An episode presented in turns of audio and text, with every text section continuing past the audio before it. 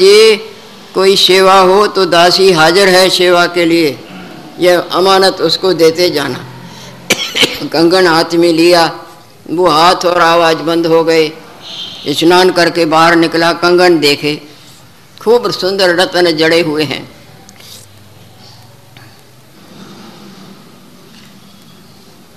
मोहित होने लगा। अरे पराई चीज़ मैं क्या करूँगा? ये उसकी अमानत है। भगत जी को देंगे। फिर देखे। ये तो बहुत कीमती है, ये तो बहुत ही अमूलक है। ऐसे रतन कभी मैंने देखा भी नहीं है ऐसा। नहीं नहीं, मैं क्या करूँगा? पराई चीज़ है, दे दूँगा। धीरे धीरे धीरे धीरे माया का मोहिनी, माया का मोह रूपी चक्कर उसके हृदय में चलने लगा। भगत जी भला करेगा क्या?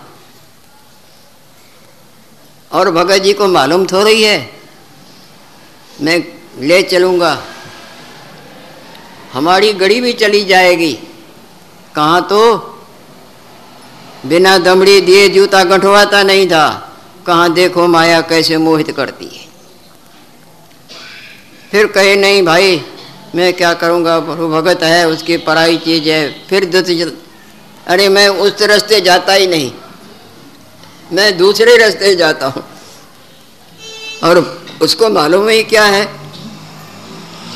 धीरे धीरे करके मन का उतार चढ़ाव उतार चढ़ाव चलता रहा। आखिर में बुद्धि में उस माया के मोह ने अपना जगह पकड़ ली और बरोबर दूसरे रास्ते से जाता है, उस तरफ़ से निकलता ही नहीं। गर्व हमारे तो सब सातों पीढ़ियों की गल दलदरता ही कंगालता ही गई। घर ले आया। अपने पत्नी को बुला के, सुनो, ऐसे ऐसे, ये कहाँ से लाए? बोले, ऐसे हुआ था। तो गंगा माता ने दिया कि उसको देना, पर वो क्या करेगा? हम लोग गरीब हैं, हमारी साड़ी गड़ी हुई चली जाए। अरे, ये कैसा अनर्थ करते हो? इतनी सारी अमानत पढ़ाई गंगा माता की और उस भगत की, जैसे तुम बोलते अरे, तुमको क्या पता? उसको मालूम थोड़ा ही है। हम गए ही नहीं दूसरे रास्ते आए हैं। अरे दूसरे और तीसरे, ये तो तुम हजम कर न सकोगे। ये लोहे के चने हैं अंतड़िए फाड़ देंगे। पढ़ाई अमानत और ऐसी महानत और माता गंगा का दिया। अरे मूर्ख है तू, तेरे को अक्ल नहीं है। तू चुप करके बैठ। वो बहुत समझाए, वो साथ न दे, परंतु ये माने नहीं क्यों? लोभ ने बुद्धि को अंधा कर दिया है। लोभात पापम प्रवर्तते। ये लोभ की वजह से प्राणी कई पाप, कई गलत कर्म करते हैं, झूठ बोलना, ठगी करना। लोभ बुद्धि को अंधा करता है। जहाँ बुद्धि अंधी हो गई, बुद्धि नाशात, प्रणश्यति, बुद्धि का नाश, अपना नाश। गीता में दूसरे अध्याय में आपने पढ़ा होगा, नहीं ऊपर बुद्धि, जहाँ बुद्धि गई, वहाँ जीवन गया। बहुत समझाया, वो समझाए पर माने नहीं। उसको ही उल्टा नाराज़ हो गए टोका टाकी करे तू मूर्ख है, तेरे को अकल नहीं है। अब बताएँ तो वो कंगन खाएगा क्या? कंगन से तो रकम आवे तो माल टाल खाए। नहीं तो कैसे खाएगा? रकम रकम लेगा, तभी तो चीज़ें लाएगा, कपड़े लाएगा, पहनेगा, खाएगा, पिएगा। अरे, कंगन अमोलक है। ये ये लोग मेरे को ठग लेंगे मैं राजा के पास ले जाता हूँ। पाप तो आदमी कर लेता है। जब उसका परिणाम सामने आता है, तब फूट फूट के रोता है। ईश्वर की शक्ति अचिंत्य है। नर अचेत पापते डरड़े।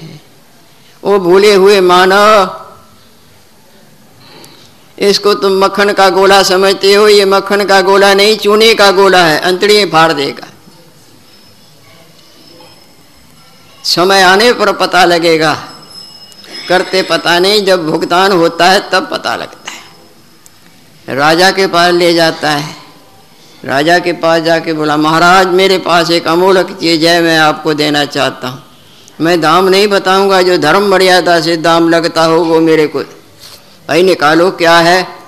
वो कंगन निकाला, अरे वाह, ऐसा तो हमारे राज्य में, हमारे खजाने में एक भी नहीं।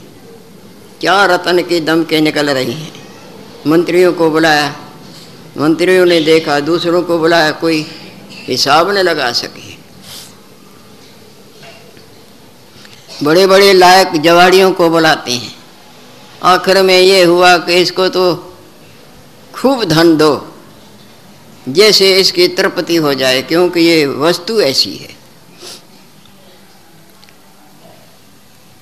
पंडित जी, उन दिनों में खच्चरों का मामला, खच्चरों पर मोड़े ले जाते थे। जितनी खच्चरें तुम कहो, हम मोहरों से भरवा देते हैं, आप ले जाओ। उसने दस पाँच खच्चरें भरवा दी, सोने के मोहरों से, इंतज़ाम से राजा का इंतज़ाम है और पंडित जी बड़ा खुश है कि इतना सोना मेरे घर आ जाएगा। मेरे तो सातों पीढ़ियों की कंगालता गई। अरे उसको पता नहीं, मेरी पत्नी को। जब वो सोने की मोहरें आई तो वो रोने लगी, ये क्या किया? ये मुसीबत ले आए। देखना, इसका परिणाम क्या निकलता है। तुम मानते नहीं हो, पीछे मानोगे रोगे परंतु उसको जो बुद्धि अंधी हो गई, वो क्यों मानने लगा?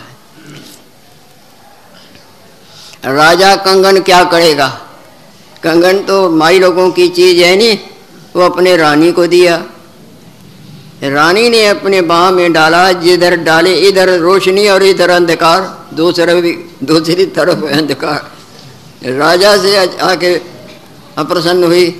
एक कंगन भी कोई लेता है? आप इतने समझदार हो के कंगन तो दोनों हाथों की चीज़ होती है, अब एक हाथ के लिए तो कंगन ले आए, दूसरे हाथ अंधकार है। मेरे को दूसरा भी किसी तरह मंगवा दो। अच्छा अच्छा मैं पंडित जी को बुलवाता हूँ। पंडित जी के पास संदेश आ जाता है, पंडित जी महाराज बुलाते हैं। वहाँ आता है, भाई, एक कंगन से तो हमारे घर में खटखट हो गई है। मेरे कोई अशांति भोगनी पड़ती है, तुम दूसरा भी किसी तरह ला दो।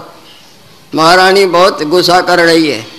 अरे अच्छा मैं गंगा माता के पास जाता हूँ। अब तो भेद खुलने लगा। ओ घर अंत उगर अंत, न हो निबाहु। काल नेमी जिम रावण राहु। रावण साधु का वेश बना के आया था। आखिर भेद खुला ना। एक लख पुत्र, सवा लख नाती, तिस रावण घर दीवा न बाती। कोई क्रियाकर्म करने वाला रावण का नहीं था। कर तो लिया। परंतु साधु से पता लग गया नहीं कि साधु नहीं, ये राक्षस है। और जिसका परिणाम ले तो गया सीता माता को, परंतु परिणाम में साढ़े कुल को चौपट दिया और आप भी बुरी तरह से मरा।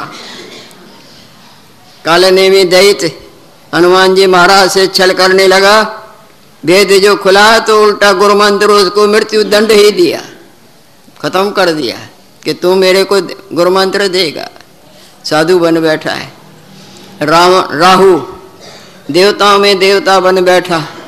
पता लगा तो राहु से सिर काट के राहु से केतु भी कर दिया। तो करते पता नहीं लगता है, जब भुगतान का समय आता है, तब हृदय रोता है और सारी हाहाकारता। अब गंगा जी के पास जाता है, बहुत विनती करता है। गंगा जी ऐसी कोई बुद्धू है जो इसके ठग विद्या में सम्मिलित होगी? वाह, तुम ये मैंने दी थी अमानत और तुमने जी कर दी ख्यानत। जवाब ही नहीं आता है। अब तो राजा के पास आके विनती करता है कि महाराज, ऐसे ऐसे हुआ था, मैंने गलत काम किया है। महाराज और मंत्री सब चलते हैं गंगा जी को विनती करने। गंगा जी सुनते ही नहीं। प्रणाम प्रणाम, यही हुआ। कि भाई, गंगा जी तो सुनती नहीं, अब भगत जी के पास चले। सच्ची सच्ची बात कहें, वो कोई रास्ता कहे, गंगा जी से कहे तो गंगा जी उनका कहना मान सकती है, हमारा नहीं माने। सब राजा, मंत्री और वो पंडित जी महाराज, भगत रवदास के पास आते हैं। क्यों? महाराज, पंडित जी यात्रा करे भाई, मैं यात्रा तो कराया, पर मैं आपका अपराधी। पंडित जी काहे का अपराध? बताओ ना। बोले, इस तरह से गंगा माता ने आपके लिए अमानत दी थी।